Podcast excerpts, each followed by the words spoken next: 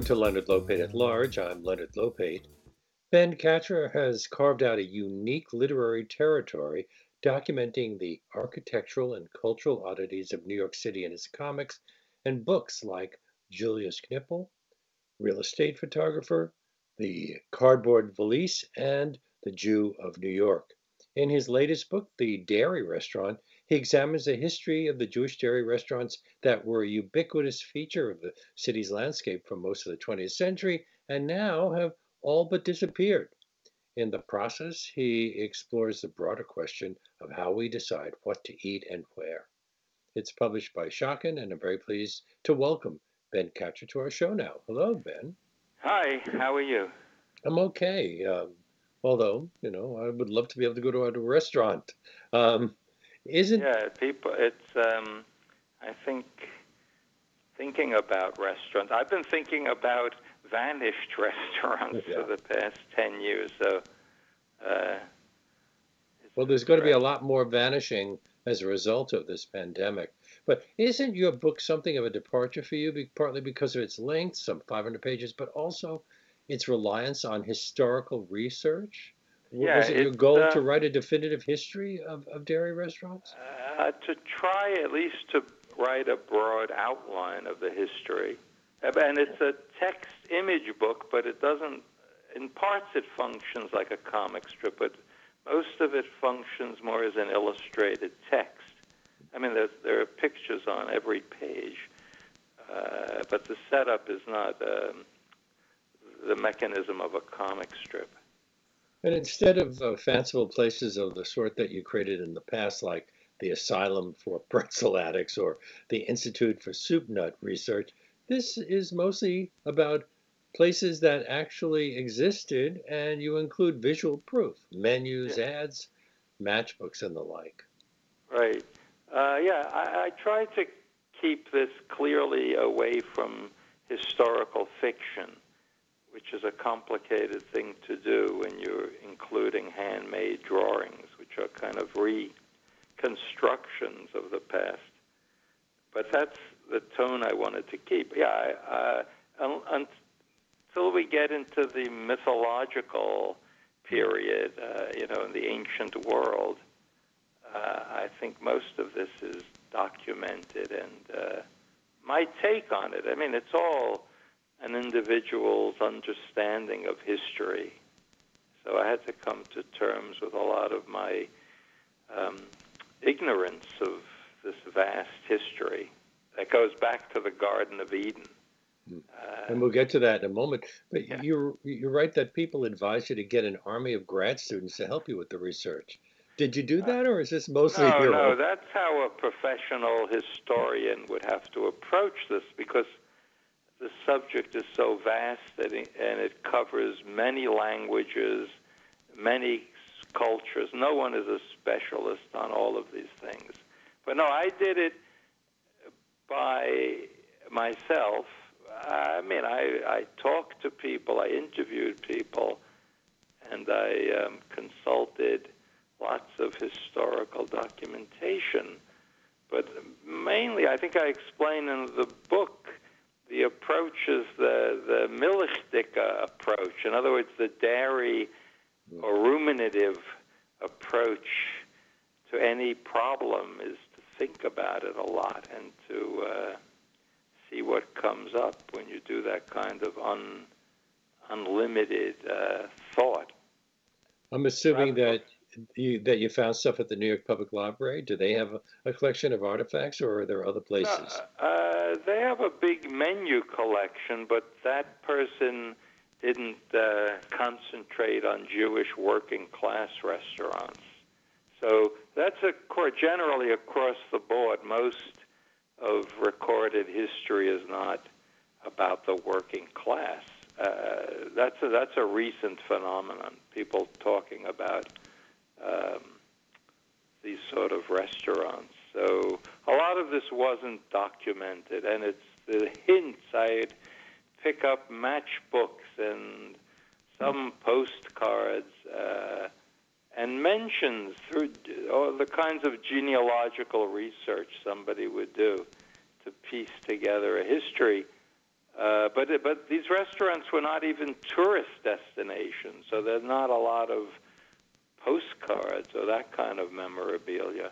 Reviews in the New York Times? Uh, almost never.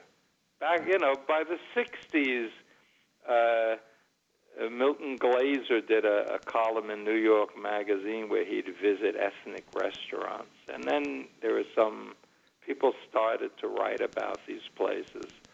But going back to the beginning of the twentieth century, there was not much.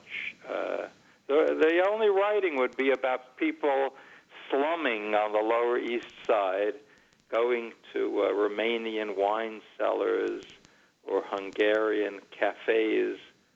Uh, but those would be kind of, um, they tend to be the the meat restaurants, the upper the upper scale of that of that kind of ethnic restaurant. So dairy restaurants, even in that in that journalistic world, were kind of ignored. And so how did you find these people who ran and worked at these restaurants? And were they well, happy to talk about their experiences? Did they tell you things that, that oh, surprised you? Sure. I started thinking about interviewing people who were involved in um, Jewish and Yiddish language culture on the Lower East Side back in the seventies and eighties, and I started contacting people, not just restaurateurs, but other people. And um, so some of the interviews go back that far. Mm. Uh, most of these people are no longer living. So I talked to children, uh, children of waiters and children of owners. Um, and so... Uh, Um, but it's interesting how much you could piece together. But I well, mean, some of them were really it, big uh, at one point, like Ratner's, which was on Delancey Street, uh, and then suddenly disappeared. It was a major institution for a time.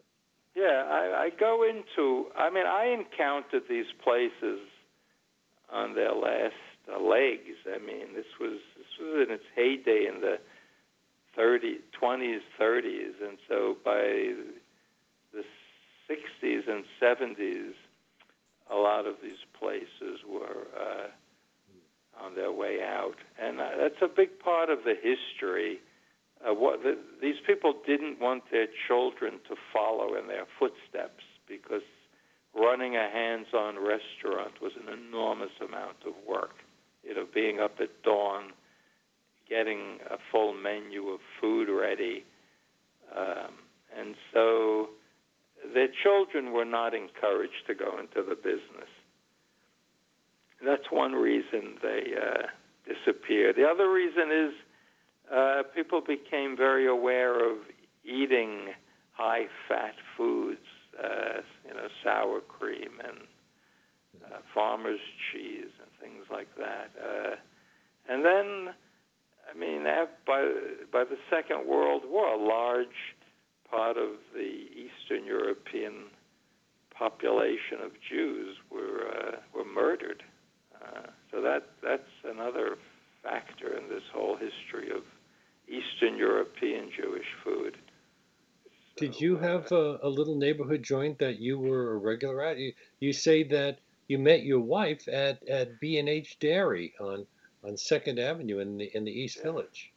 Yeah, I, I ate there a lot uh, before I'd go out, you know, for the evening. That was a place I'd eat very often. Uh, and, you know, by that time, there weren't many dairy restaurants left. So I, I liked the, the Diamond Dairy. That was a little place on a mezzanine level in a Diamond Exchange on forty-seventh mm-hmm. Street. But that wasn't my neighborhood. Uh, you know, I lived cl- I lived down near Wall Street, uh, and there was a place uh, briefly existed uh, down there, um, but it's called the Dairy Planet. It was in a basement uh, space. So, but there weren't, uh, you know, as I said, this whole history is about trying to reconstruct a vanished restaurant culture. So, um, so in part, that's why I think I went back to the beginnings of the idea of eating out, or, you know, not eating at home, and that whole history. So you begin the, with how, the Garden of Eden, which you yeah, mentioned earlier. How, how Jews, especially ones who were trying to observe dietary law, how they dealt with that. It comes up a lot in stories and uh, accounts of people who had to travel for business. Like, where would they eat? And the dairy end of the food spectrum was safer because you didn't need um, rabbinically sanctioned food if you ate dairy. As long as you were sure the milk or cheese was from a cow, it was okay. And then vegetables and grains were fine as long as they were not infested with insects. You didn't need a ritual slaughterer. So staying wait, wait, wait. in the cows, da- a lot of cows, but not goat milk, not sheep's milk. You could drink uh, any milk from a kosher animal. That's an animal that chews its cud and has a split hoof. So mm-hmm. you could drink goat's milk. Um, or sheep's milk. Yeah, yeah and sheep's milk.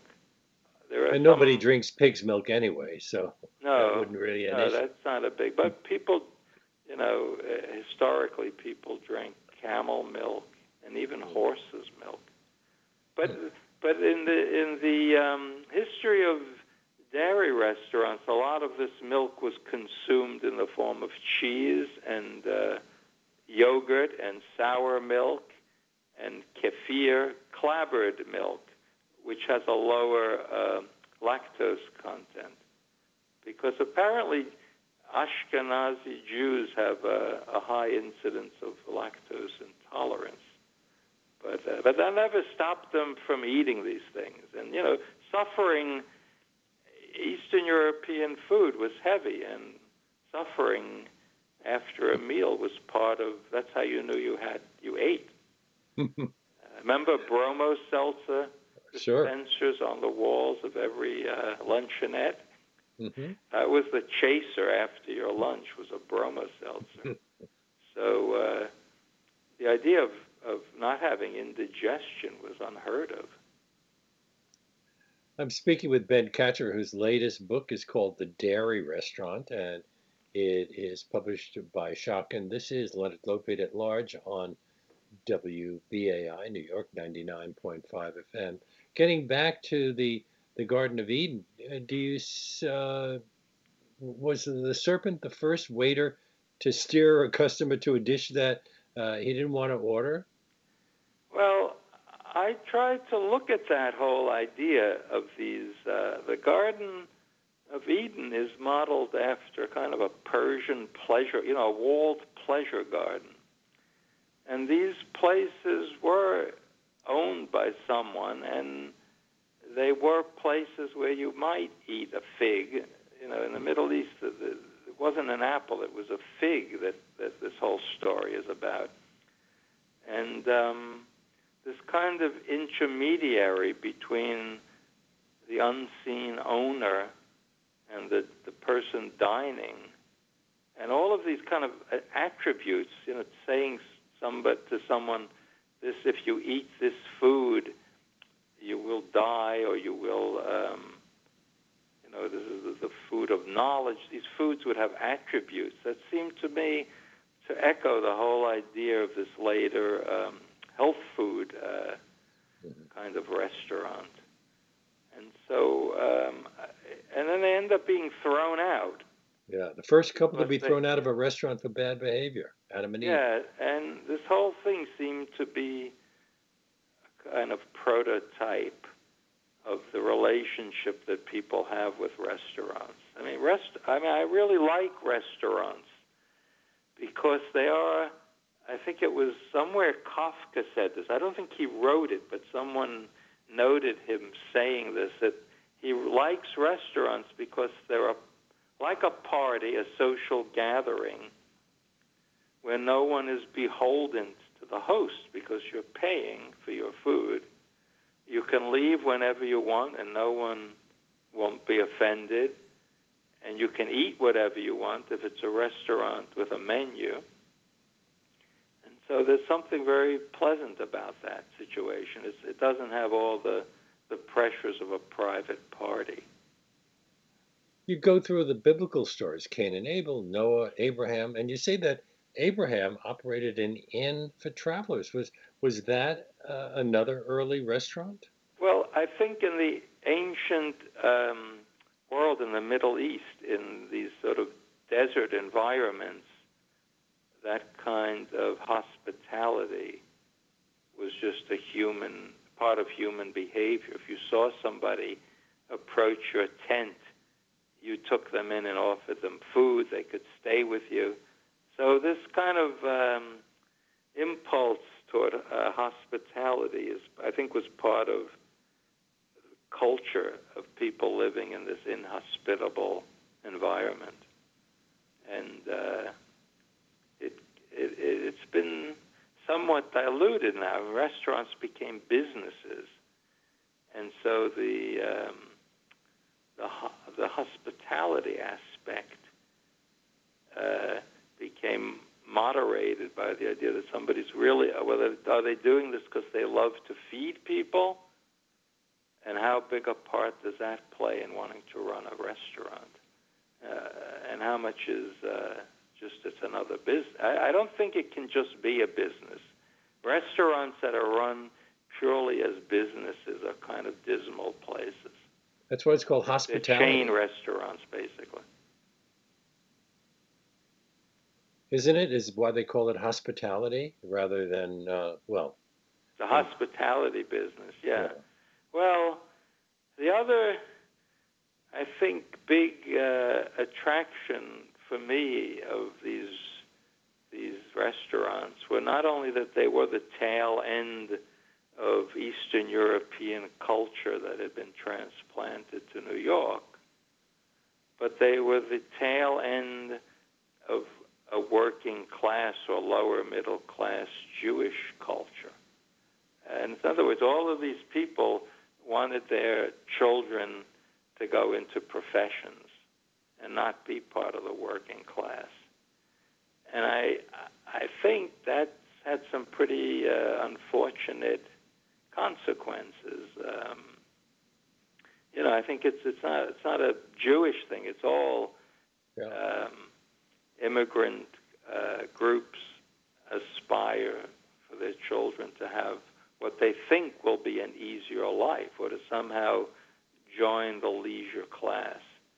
On the other hand, uh, today we celebrate uh, food institutions that go back a number of, of generations, uh, like like Russian Daughters and DiPaolo's, which I think are yeah. in their fourth generations now. Yeah, the, you know, that these places survived is kind of uh, miraculous. There are not many of them, and that any of them survived is kind of uh, surprising. It would always be like the failed child in the family who might take over the business because they couldn't go to college, you know.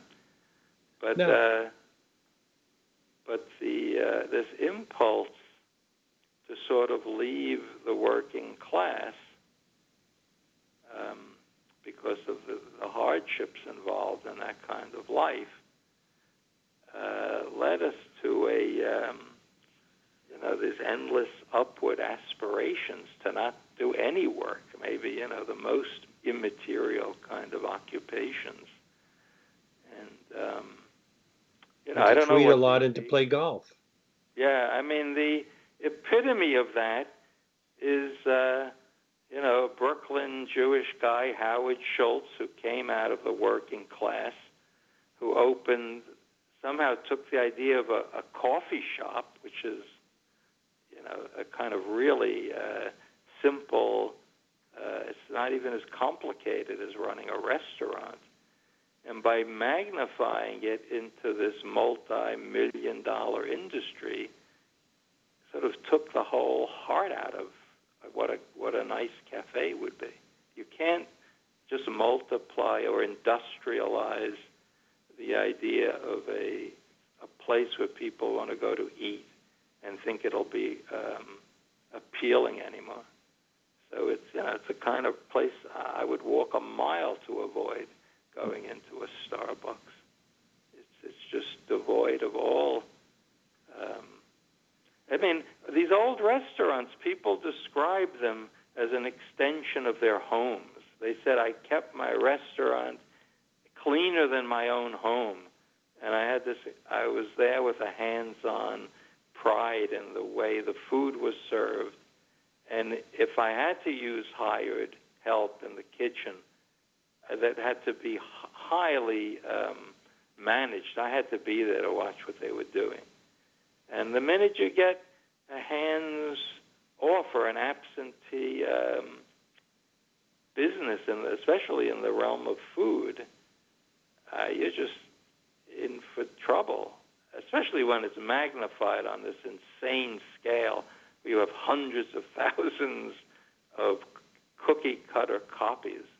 It's impossible to maintain the thing that people like about a cafe, that there's a human element. The owner is there, and they make the coffee for you, and uh, you know how these little cafes work in France and Italy.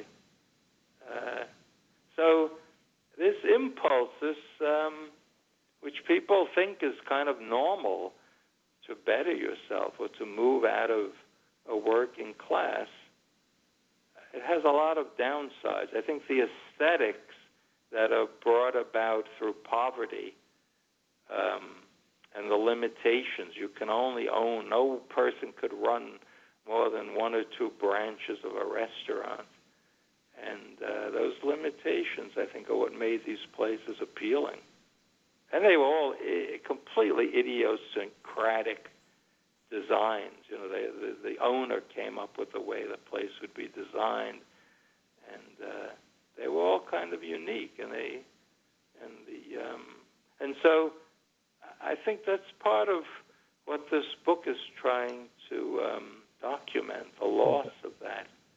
You also you, you mentioned the kosher laws, uh, uh, the. Uh, Prescribed, uh, prescribing against eating pork and shellfish, which many people speculate was tied to illnesses that are associated with those foods, especially uh, in a uh, the hot climates of the, the Middle East. It's one of the reasons the kosher laws also insist that you eat meat within just a few days after it's been butchered. Uh, but might there have been a health reason for separating meat and dairy? Because we're talking about dairy restaurants here, yeah. uh, which do not did not serve any meat. Well, these were two. I explained in the book that these milk and the meat industry were two very separate kinds of guilds. And one of the laws of milking is that as soon as the milk leaves the cow, you want to get it away from the animal because. Um, Things can fall off the animal, out of their hair, uh, bacteria, and things like that.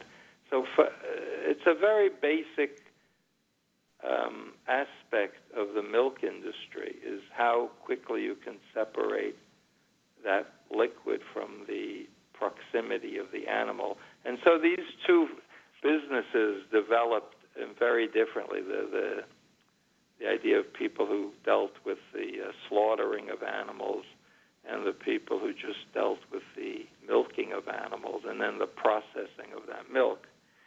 But in, um, you know, in Jewish law, according to uh, Orthodox rabbis, that these dietary laws are not something uh, within human reason to unravel.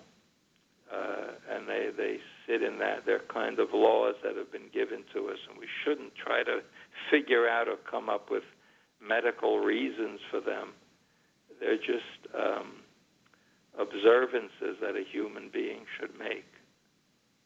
You also look at the history of vegetarianism, which uh, some people do see as connected to health issues. Um, was it generally practiced for spiritual political reasons or for health uh, reasons? Well, both. Um, some some people see Jewish dietary law as a kind of uh, a version of vegetarianism or a modified vegetarianism. In other words, in order to eat everything but meat, there's not much of an obstacle. To eat meat, uh, you have to go through a complex uh, ritual slaughtering and then handling of the meat.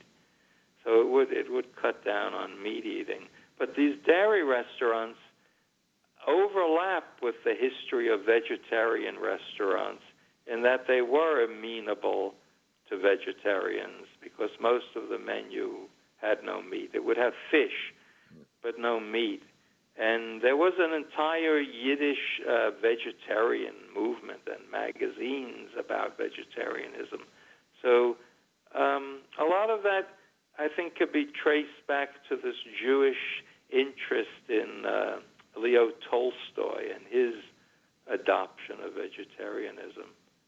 Uh, and the other the other angle is that uh, at, before the industrialization of meat production, Uh, the idea of eating meat was associated with the affluent. And so um, vegetarianism or subsisting on a non-meat diet was seen as a form of solidarity with the working class and the poor. So there's that angle, too. Um, well, and, vegetarians uh, uh, still include dairy and eggs in their diets. Uh, they can yeah. have honey. They, they would, but but they, vegans, uh, veganism has just come up uh, as a more a very popular alternative now. They eat no animal products, whatever, not even honey. Yeah.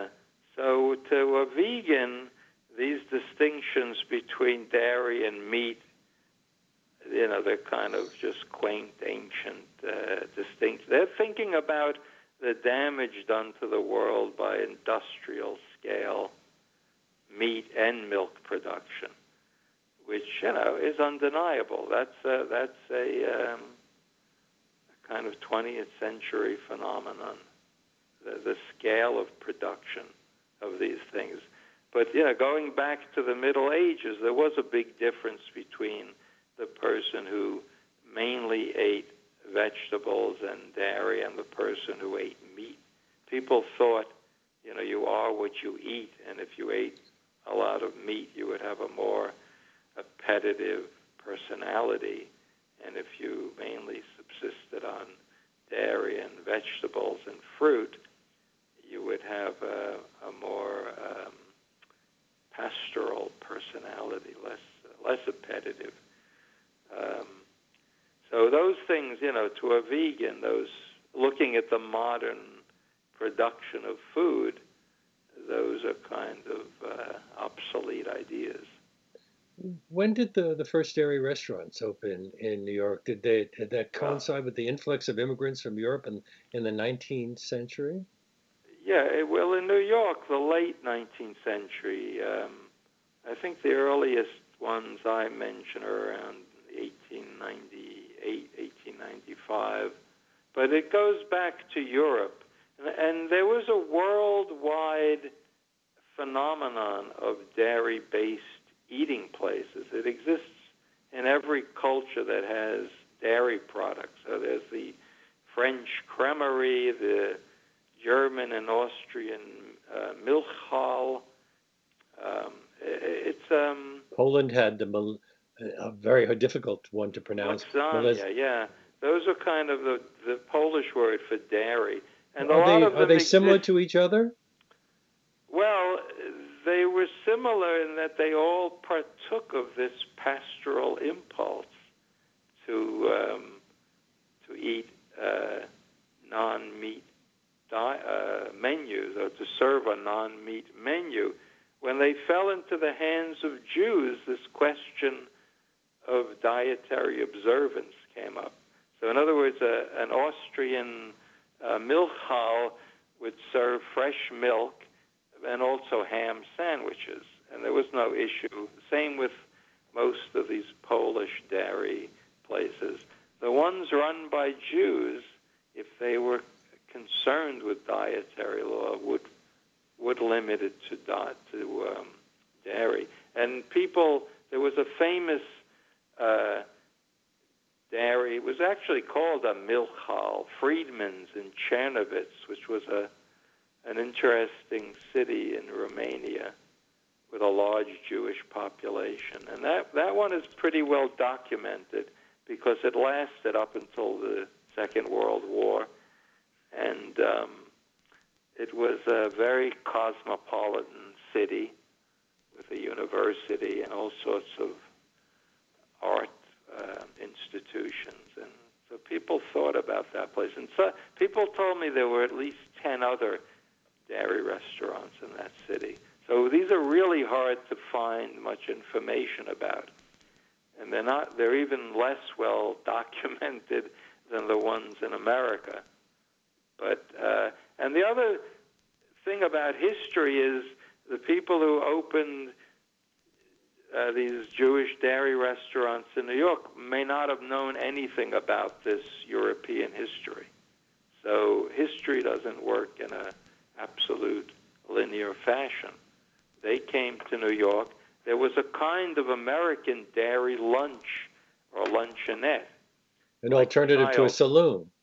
Well, what was that? Alternatives to saloons. People right, right. These were didn't, who didn't want to have alcohol the, at lunch. Yeah, they were tied into the temperance movement and the idea that you didn't go for your free lunch at a saloon. And there were dozens of these places uh, around the turn of that the uh, last century. And so this clearly had some influence on the Jewish dairy restaurant. They, they because the Jewish dairy restaurant, about twenty or twenty-five percent of the menu could be traced to Eastern European cuisine, things like blintzes and cold borscht with sour cream. Um, but a, lo- a large part of the menu overlapped with um, American luncheonettes. In other words, sandwiches, tuna fish sandwiches, all kinds of salads, um, vegetable soups. So there was definitely um, an overlap in menus uh, between these, the American dairy lunch and the um, Eastern European uh, dairy restaurant in New York. And some of them used the Go name. Ahead. Yeah, some of them used, you know, the B and H is called the Dairy Lunch. So they were using the name of this uh, this American kind of institution. You're listening to Leonard Lopate at Large on W B A I New York, ninety-nine point five F M.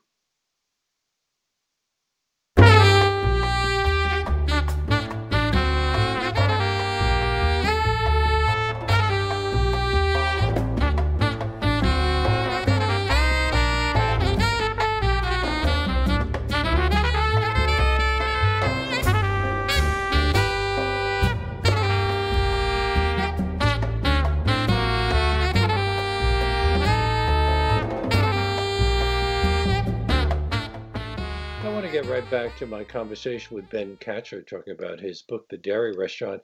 But first, I need to ask you something very important. Have you become a member of W B A I yet? We, we broadcast this show on weekdays from one to two p.m. for free on the honor system. We don't take ads or money from foundations in the hope that uh, anyone who can afford to support the show and the station will, and, and that allows us to be uh, totally independent. Uh, no, nobody's going to call us and say, you can't do that. Um, if you've been relying on the generosity of your fellow listeners, this is a good time to step up. Uh, and uh, it's also the time, a time when we need you more than ever to step up and, and donate. It, it's up to you to keep community radio alive in New York City and to keep this show, Leonard Lopate at Large, coming to you every week. Uh, but the way to do that is by calling right now, five one six, six two zero, three six zero two, or by going to our website, give to W B A I dot org, and making a contribution of any amount you feel comfortable with. But one great way to support this station is to become a B A I buddy. There are listeners who contribute ten dollars or more each month, whatever amount they feel comfortable with, uh, and that allows us to maintain cash flow even in rough times like these when we've been hit economically by the pandemic.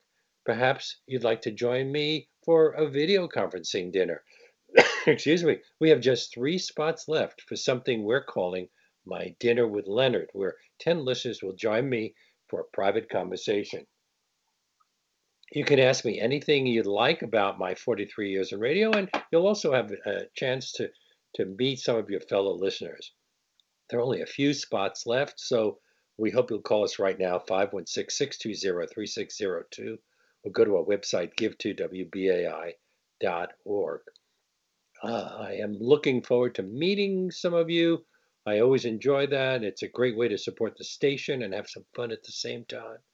And although technically we won't actually be eating dinner, maybe some of us will bring have some snacks or hors d'oeuvres, but I would be delighted to discuss food, what dishes you've been cooking lately, or what restaurants you're most eager to return to after this whole thing is over. Again, the number five one six, six two zero, three six zero two, or you can go to our website, give to W B A I dot org. And, and one last time, if you become a B A I buddy in the name of Leonard Lopate at large, you'll have the option of attending the, the teleconference with me that we're calling My Dinner with Leonard. And uh, from all of us at our station, thank you if you do. And if you don't, well, I, I'm not going to uh, guilt trip you or anything. Uh, we're back with Ben Katchor, who was the first cartoonist to receive a MacArthur Fellowship. And his latest book is The Dairy Restaurant, published by Schocken. You've also included a kind of a, a history of restaurants in in this book. Um, restaurants in general, uh, not just dairy restaurants?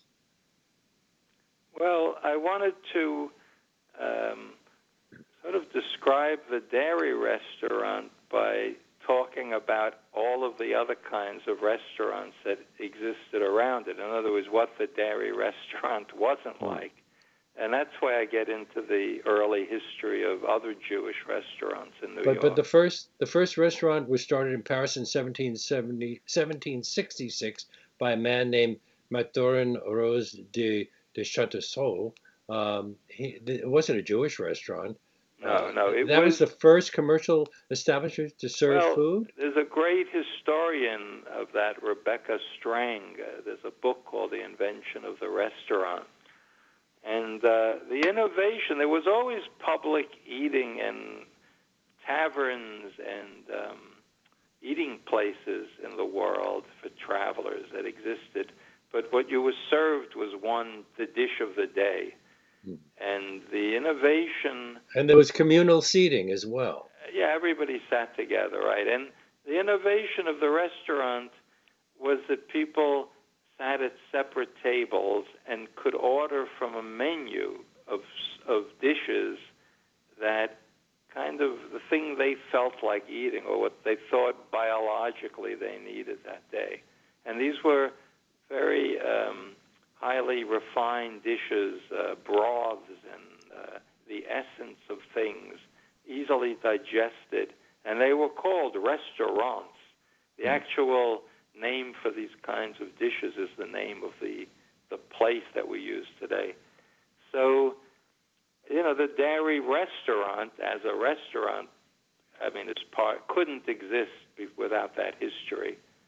And uh, restaurants spread very quickly all over Europe because they were seen as this forward-looking kind of eating establishment uh, where people had a, an element of uh, freedom to eat what they wanted to eat. Uh, and so in the poorest shtetl in Eastern Europe, you'd see on postcards, you know, the uh, Champs-Élysées restaurant. And uh, there's a funny story by Sholem Aleichem about one of these restaurants where they really were out of food. They were basically a poverty-stricken restaurant, but they wanted to keep up the, the appearance of being a restaurant.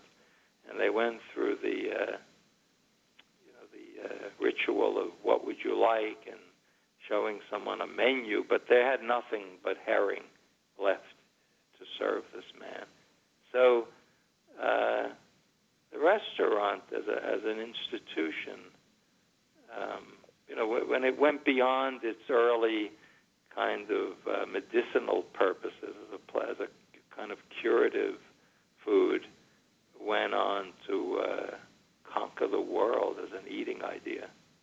And one of Sholem Aleichem's most famous characters was Tevye, the, the dairyman, uh, the basis yeah. of the musical Fiddler on the Roof. Right.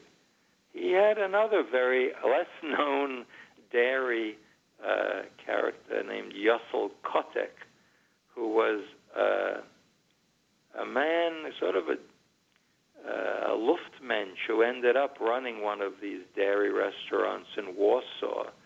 And he was an obsessive schemer and planner. He, he spent his days planning organizations uh, to help uh, in, in the Jewish community in Warsaw. And nothing came of this. It was all, he, he loved to live in this moment, this moment of planning something, but couldn't really see these things through.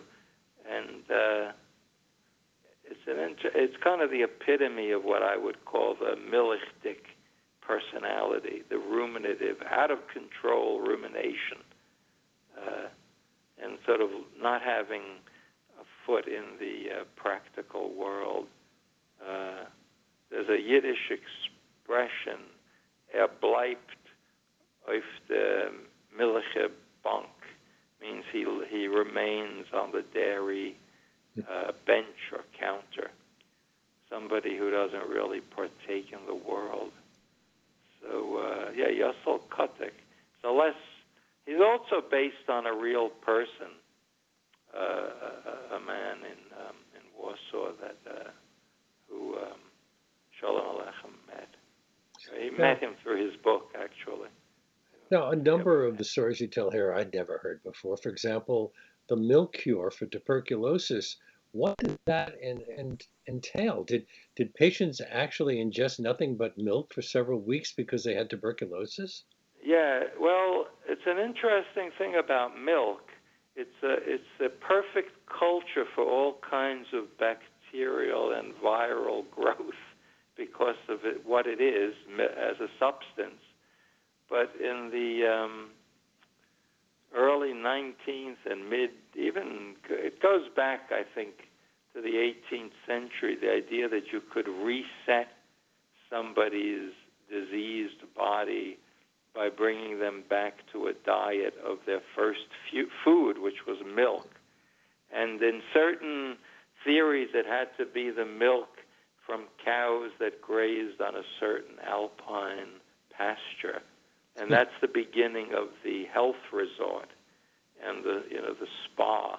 So it was either curative water at a spa like a Marienbad, or you could go on a milk cure where you would drink, uh, yeah, you would uh, subsist on, on milk for several weeks in various quantities. Did it seem to uh, work? Nothing else. Whether it worked, I mean, it's all... now outdated science because it doesn't really work. It's like going on a fast of any kind, and if you go on a fast in a beautiful alpine environment, you might end up feeling better. But uh, I don't think it was a, an effective cure for uh, tuberculosis, but maybe for other things. That, you know, people leaving the cities, going to the country to take a cure. It might have helped. You also write about the meat strike of the early nineteen hundreds. Uh, did that help uh, the dairy, the rise of the, the dairy restaurants? And, yeah, and was it's it... one of the factors, the contributing factors that I point out. Around nineteen oh five, there was a lot of problem with um, the people who dealt in kosher meat. And uh, it's a kind of really unpleasant history of, uh, I guess, you know, rabbis trying to augment their income by becoming certifiers of uh, kosher meat. And a lot of corruption became involved in both meat and the poultry industry. There are lots of books about that. And then uh, I imagine so, that Upton Sinclair's novel, The Jungle, which exposed the horrors of the meatpacking industry, Uh, also probably played a role. Yeah, yeah, that that that was translated and serialized in the Yiddish uh, Forward uh, very early on, and people were reading that. So that that helped popularize uh, non, you know, alternatives to meat eating. That definitely played a part in it. So how many uh, of the, there, there used to be dairy restaurants all over the city. First it was the Lower East Side, and then some popped up in, in uh, the Bronx and in Brooklyn and, and Queens. Uh, how many are left now? As far as I'm concerned, I only know of B and H on Second Avenue in the East Village and Yona Schimmel's Knishes on, on East Houston Street. Yeah, I mean... Uh... Yona Schimmel's is one of these cases of a bakery that put a few tables in and added um, sour milk to their menu and became sort of a, a dairy restaurant. But there there are some uh, left in Orthodox Jewish and Hasidic neighborhoods, and quite a few of those would be labeled kosher pizzerias, and I think those exist also in Midtown. They're not specifically um, using a um, Eastern European menu. They're more like a Mediterranean and Israeli-facing menu. Pizza, middle, all kinds of Middle Eastern uh, vegetarian dishes. So those are technically uh, dairy restaurants, but just not of the Eastern European. Uh, well, the Eastern European ones you mentioned earlier, blintzes, yeah, so, pierogi, knishes, so those borscht. Exi- those are sort of still exist. Well, although you don't see mamaliga as much as you did in the past. Uh, that's a kind of a polenta with cheese dish. Uh, yeah, that's a Romanian you... dish that was kind of a standard on dairy restaurant menus.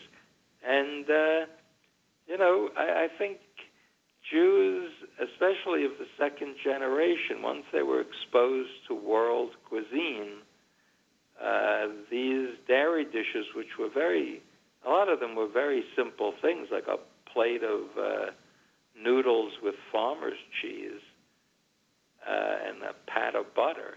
These things didn't seem quite as appealing anymore. Uh, so they would slowly fall off the menu. Uh, Restaurateurs mentioned how they would slowly just discontinue certain dishes. I was just uh, about a few months ago at the B and H, where I always would have gefilte fish. They had their own homemade gefilte fish when I went there in the seventies and eighties, and I asked the uh, counterman if they, if I could get that, and he said, "We haven't made gefilte fish here for twenty-five years." So, I mean, that's that's the standard, a very, very standard dairy restaurant dish, and that's just gone. They just, the call, the demand for it vanished. Now, there, we don't have a lot of time left, but I want to cover a couple of things. The decor was generally Spartan, uh, shiny metal, white surfaces. Was that for practical reasons or also to give a sense that they were clean and healthy? Yeah, both. That was kind of picking up on the American dairy lunch, that that kind of um, sanitary environment that was, uh, I, I trace it back to the, the milking house of a dairy farm where there were tile walls, uh, like early Child's restaurants were white tiles. Uh, but uh, the other angle to that is that Um, Eastern European Jews, if they didn't want to evoke a Romanian wine cellar, there was no ethnic decor they would want to um, evoke. And so the uh, the dairy restaurant was kind of an internationalist uh, decor in that sense. It could be anywhere, and it was more about cleanliness and efficiency. Uh, And I like that, too, about them, that they weren't trying to evoke another country, but they were very much of of the play of New York. Wasn't another aspect of the restaurants that they were often gathering places for political discussion, like coffee houses and, and cafes? Um, I remember some of the, the, the ones that were, when I grew up in Williamsburg, the, they were places where left-leaning intellectuals would, would gather. Yeah, well, they were affordable places to eat. There was a place I talk about, um, Goodman and Levine's on East Broadway, which was the hangout of the Junga, this group of modernist Yiddish poets. And they were penniless. They barely could afford a cup of coffee in this place, but it would become their hangout. Uh, most um, dairy restaurants later on, uh, they served the general public. I think people, it would be hard to only eat in a uh, communist-oriented restaurant by nineteen forty. Uh, there was, you know, they advertised in the Freiheit, and they'd advertise also in the Forward. Uh, there's some, I have some evidence that uh, Rappaports on Second Avenue hosted a few parties for the I W O. That was the uh, the workers, the order, the International Workers Order, which was kind of a Yiddish language communist uh, labor uh, group. So, you know, there may have been some awareness of that. But, but Ben, the, we have just one minute left. We have just one minute left. Do you think okay. that uh, the, the ones that we have now will uh, be able to survive the, the closing down? Will B and H be back? Yona Schimmel's? I think all small businesses are going to be in trouble. Uh, you know, the question of whether these things can physically survive, a place that serves dairy, anyone can open a dairy restaurant if you have the money to do it. I think the thing that will be missing is the are these working class connotations and the, that atmosphere. That's something that's a little bit more complicated to uh, revive. Ben Katchor's book is called The Dairy Restaurant, published by Schocken. It's been a great pleasure talking with you today. Oh, great. I'm a great uh, great fan and supporter of B A I going back to the sixties. Before the right. internet, there was W B A I. That's where everyone went to connect with people. So well, let's hope that to have you on B A I. Oh, thank you so much. And that brings us to the end of today's show. Special thanks to segment producer Barbara Kahn, who prepared today's interview, and to our live engineer, Reggie Johnson, executive producer Jesse Lynn, for their invaluable contributions throughout the week. If you're new to our program and you like what you've been hearing, you can access past shows streaming on demand at W B A I dot org. We're available as an iTunes podcast. And don't forget to check out Leonard Lopate at Large on Facebook and Twitter, and our website, leonard lopate at large dot com, where you can find links to all of our past shows. And a reminder, if you want to write in and talk to me, Uh, about any of the shows, you can write to my email address, leonard lopate at W B A I dot org. Before I sign off today, I want to take a moment to ask you for your support one last time for W B A I. All independent media are in a difficult position because of the pandemic, but as a small public radio station, we are uh, in, really uh, in a particularly difficult spot. So we're asking you to go to your phone, five one six, six two zero, three six zero two, to help keep W B A I and Leonard Lopate on the air. And remember, if you become a B A I buddy, you can also join us for dinner with Leonard. Again, the number five one six, six two zero, three six zero two, or our website, give to W B A I dot org. We're off for the next few days, but we'll return on Monday when Robert Kolker will discuss his book, Hidden Valley Road: Inside the Mind of an American Family. We'll see you then.